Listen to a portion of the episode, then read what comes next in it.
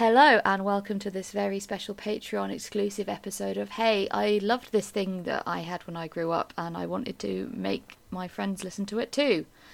With me, Helena. Uh, me, Michael. And I'm also here, Dan. Hey, Helena. The fuck? And Yeah, what Yeah. did you what did you make us watch this? Make us No, no, no. listen to slash watch. The correct form. The fuck? so this is a, another one of the tapes. We did a few. We did three, I think, last year. Um, but I did say at the time, you know, that the the little match girl was not the saddest story tape I had as a kid.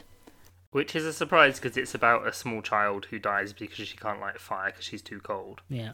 and she There's a girl, she can't sell any matches, and she's she's not allowed to go home, so she freezes to death in the streets at Exactly, Christmas. everyone's too busy At at, the state funeral. uh, So um, I feel like this has a similar vibe. I don't know. It's a little bit more intense. So this is the story of the brave tin soldier.